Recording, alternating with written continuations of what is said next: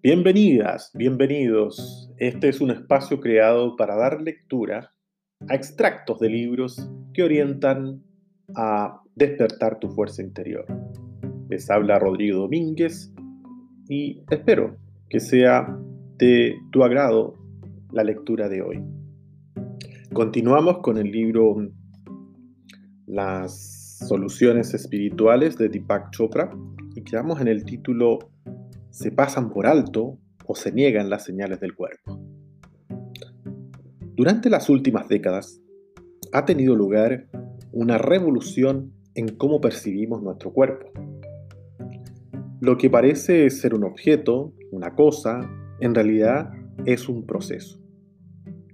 En el cuerpo nada permanece inmóvil y la vida se basa en algo que parece muy abstracto, la información. 50 millones de células están hablando entre sí constantemente y usan los receptores de las membranas exteriores que captan la información de las moléculas que circulan por el torrente sanguíneo. La información es democrática. Un mensaje del hígado es una información tan válida e inteligente como la enviada por el cerebro. Cuando la conciencia está contraída, el flujo de información se ve obstaculizado, en primer lugar, en el cerebro, porque este físicamente representa la mente. Pero cada célula está atenta en el cerebro o recibe instrucciones directamente de este, y al cabo de unos segundos, los mensajes químicos llevan buenas o malas noticias a todas las partes del sistema. A un nivel básico, cuando tomamos malas decisiones vinculadas al estilo de vida en cuanto a dieta, ejercicios o estrés, estamos tomando una decisión holística. No se pueden separar nuestras decisiones de nuestro cuerpo, que soporta las repercusiones de todas las decisiones negativas. La solución empieza a ser más consciente de tu cuerpo y a reconocerlo. Deja de juzgarlo. Establece contacto a través de las sensaciones y los sentimientos. Haz aflorar tu conciencia que ha estado bloqueada y rechazada.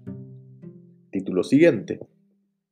Los hábitos se afianzan y es difícil controlar los impulsos. Tu cuerpo no tiene voz ni voluntad propia.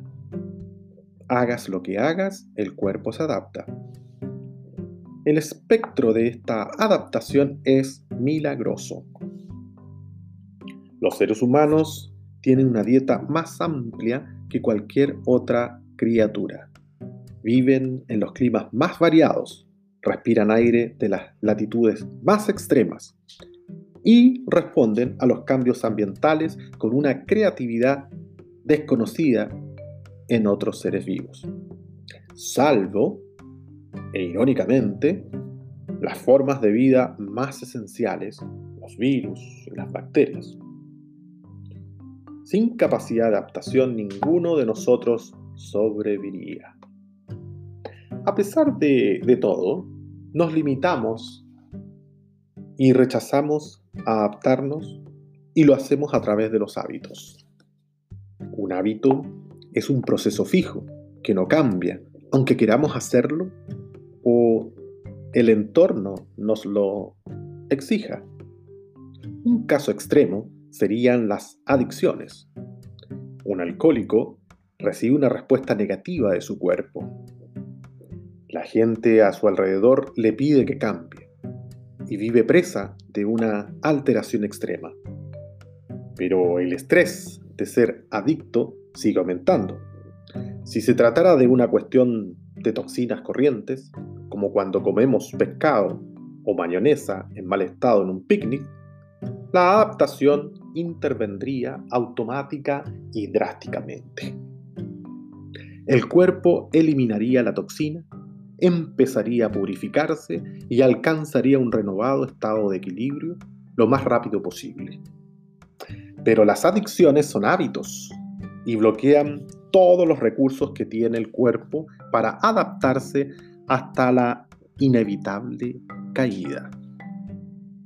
De una manera menos extrema, bloqueamos el cuerpo a través de hábitos cotidianos como la sobrealimentación o la falta de ejercicio, pero también con hábitos mentales como la preocupación y el patrón de conducta tipo A. ¿Qué es un patrón de conducta tipo A? Es una conducta caracterizada por la agresividad, el perfeccionismo, la imposibilidad de ceder el control y la permanente sensación de prisa. Son personas competitivas, impacientes, que se sienten siempre bajo presión. Comen, caminan y hablan rápidamente y se inquietan si alguien trabaja más despacio. Intentan dominar las discusiones de grupos y les resulta difícil delegar o compartir el poder. La solución. Para antes de dejarte llevar por un hábito, pregúntate cómo te sientes. Piensa que hay otras opciones. ¿Puedes optar por alguna de ellas? Si no, ¿qué te lo impide? Los hábitos se rompen, parando los reflejos automáticos y planteándote preguntas nuevas a partir de las cuales surgen nuevas opciones.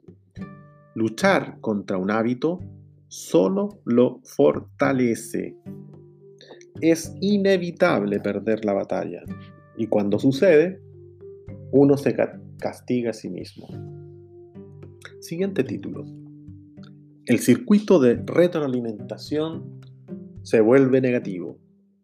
Las células del cuerpo no hablan en una sola dirección. Conversan en conjunto y se relacionan e interconectan a medida que los mensajes circulan por el torrente sanguíneo y el sistema nervioso. Si una célula dice estoy enferma, las otras responden ¿cómo podemos ayudarte? es el mecanismo básico conocido como circuito de retroalimentación.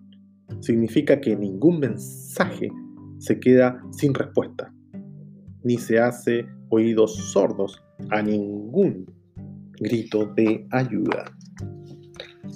A diferencia de la sociedad, que da muchas respuestas negativas en forma de crítica, rechazo, prejuicios y violencia, el cuerpo solo envía respuestas positivas.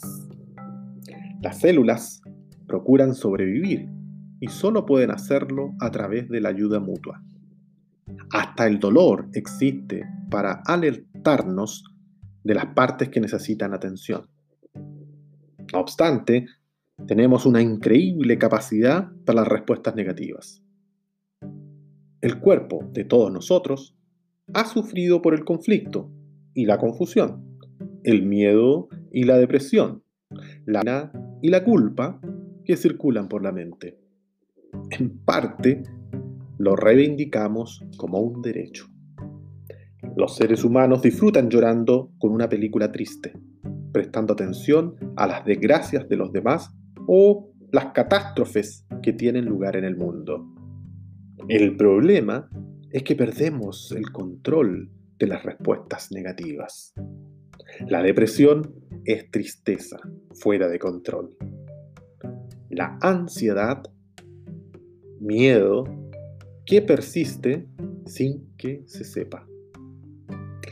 Se trata de la parte más compleja de la conciencia contraída, ya que se puede tardar un minuto o toda la vida en alterar el circuito de retroalimentación del cuerpo.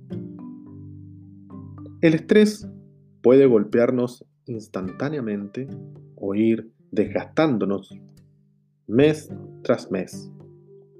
Pero la causa siempre es la misma. La conciencia se ha retirado a un círculo estrecho y se ha encogido para defenderse de algún tipo de amenaza. Solución incrementa la respuesta positiva, tanto interna como externamente. Busca el apoyo de amigos y consejeros. Mira hacia el interior y aprende a liberar las energías negativas tales como el miedo y la ira. Nuestro cuerpo desea restablecer sus circuitos de retroalimentación debilitados o bloqueados. Cualquier cosa que aporte más información al cuerpo y la mente es beneficiosa. Título siguiente. Los desequilibrios no se detectan hasta que llegan a ser malestar o enfermedad. En Occidente, tendemos a ver la salud como una bifurcación en el camino. O estamos enfermos o estamos sanos. Las dos opciones a las que se enfrenta la gente son estoy bien o tengo que ir al médico. Pero el cuerpo tiene muchas etapas de desequilibrio antes de que aparezcan los síntomas de enfermedad. La medicina tradicional oriental, como el Ayurveda, detecta estos síntomas y trata los primeros indicios de desequilibrio. Es un enfoque más acorde con la naturaleza, porque la sensación de malestar de un paciente, incluso una vaga impresión de que algo no anda bien, sirve de guía fiable. Calcula que el 90% de las enfermedades graves primero son detectadas detectadas por el paciente, no por el médico. El desequilibrio abarca infinidad de cosas, pero sobre todo significa que el cuerpo, cuerpo ya no puede adaptarse, se ve obligado a aceptar un estado de malestar, dolor, funcionamiento mermado o paralización incluso del mismo. Dependiendo de la gravedad del problema. Si lo observamos a nivel microscópico, veríamos que los receptores de diversas células ya no envían y reciben un flujo constante de mensajes, sin los cuales la vida normal de una célula es imposible. Perder el equilibrio en realidad es tan complejo como mantenerlo, razón por la cual la cura para el cáncer, la más drástica alteración de la conducta celular, parece más lejana y complicada a medida que pasa el tiempo. Pero un factor negativo fundamental es la conciencia contraída. Estar bien empieza por ser consciente del cuerpo. No hay nada más sensible y cuando la conciencia se retira o está bloqueada, el cuerpo pierde parte de su capacidad para conocerse y desaparece la percepción. Por muy precisas que sean las pruebas médicas, no hay sustituto a la percepción propia que funciona miles de veces por minuto en el sistema cuerpo-mente. Solución. Rompe la dualidad. ¿Estoy bien o tengo que ir al médico? No solo hay blanco o negro, sino muchos matices o zonas grises. Presta, atención a las señales sutiles del cuerpo. tómatelas en serio. No pases por alto. Hay un amplio espectro de sanadores por imposición de manos, canalizadores de la energía y de terapias orientadas al cuerpo que tratan específicamente los sutiles desequilibrios físicos antes de que estos lleguen a la fase de enfermedad.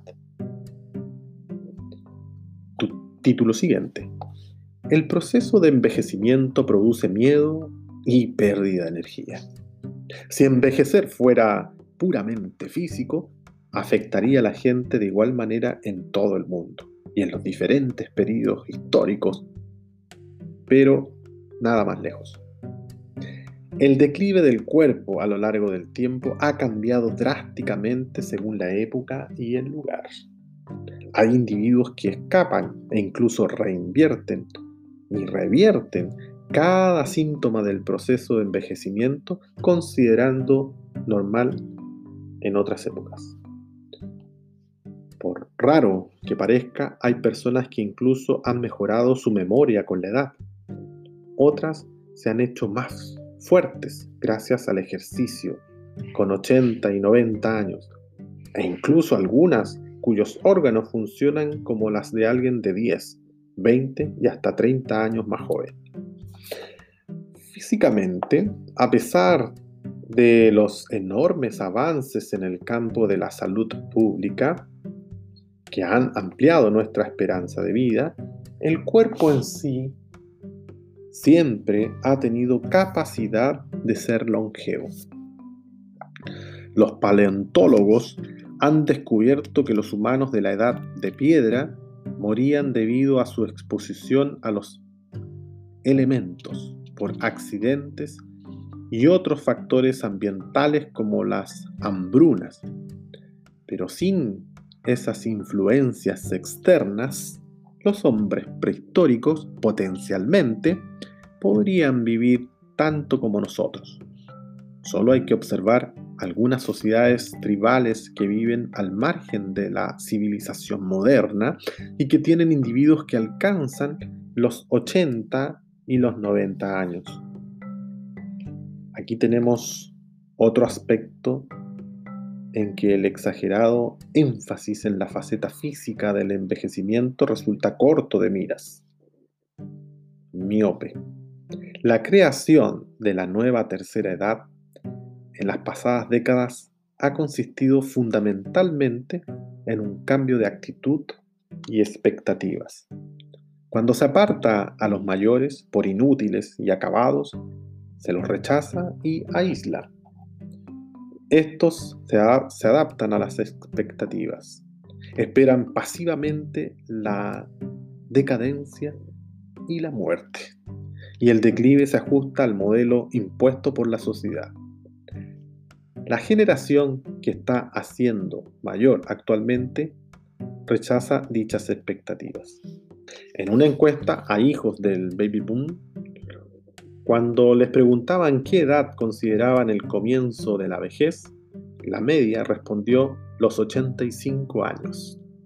La gente espera estar sana y activa hasta mucho después de los 70. En general, esta nueva esperanza se está haciendo realidad. Si alguien objeta que los avances en el tratamiento médico de las personas mayores es la causa principal de lo mucho que vivimos, se me ocurren dos respuestas. Primero, tales avances fueron posibles solo a partir del momento en que la medicina dejó marginar a los ancianos. Segundo, los médicos siguen yendo muy por detrás del público en cuanto a dedicación a la nueva tercera edad.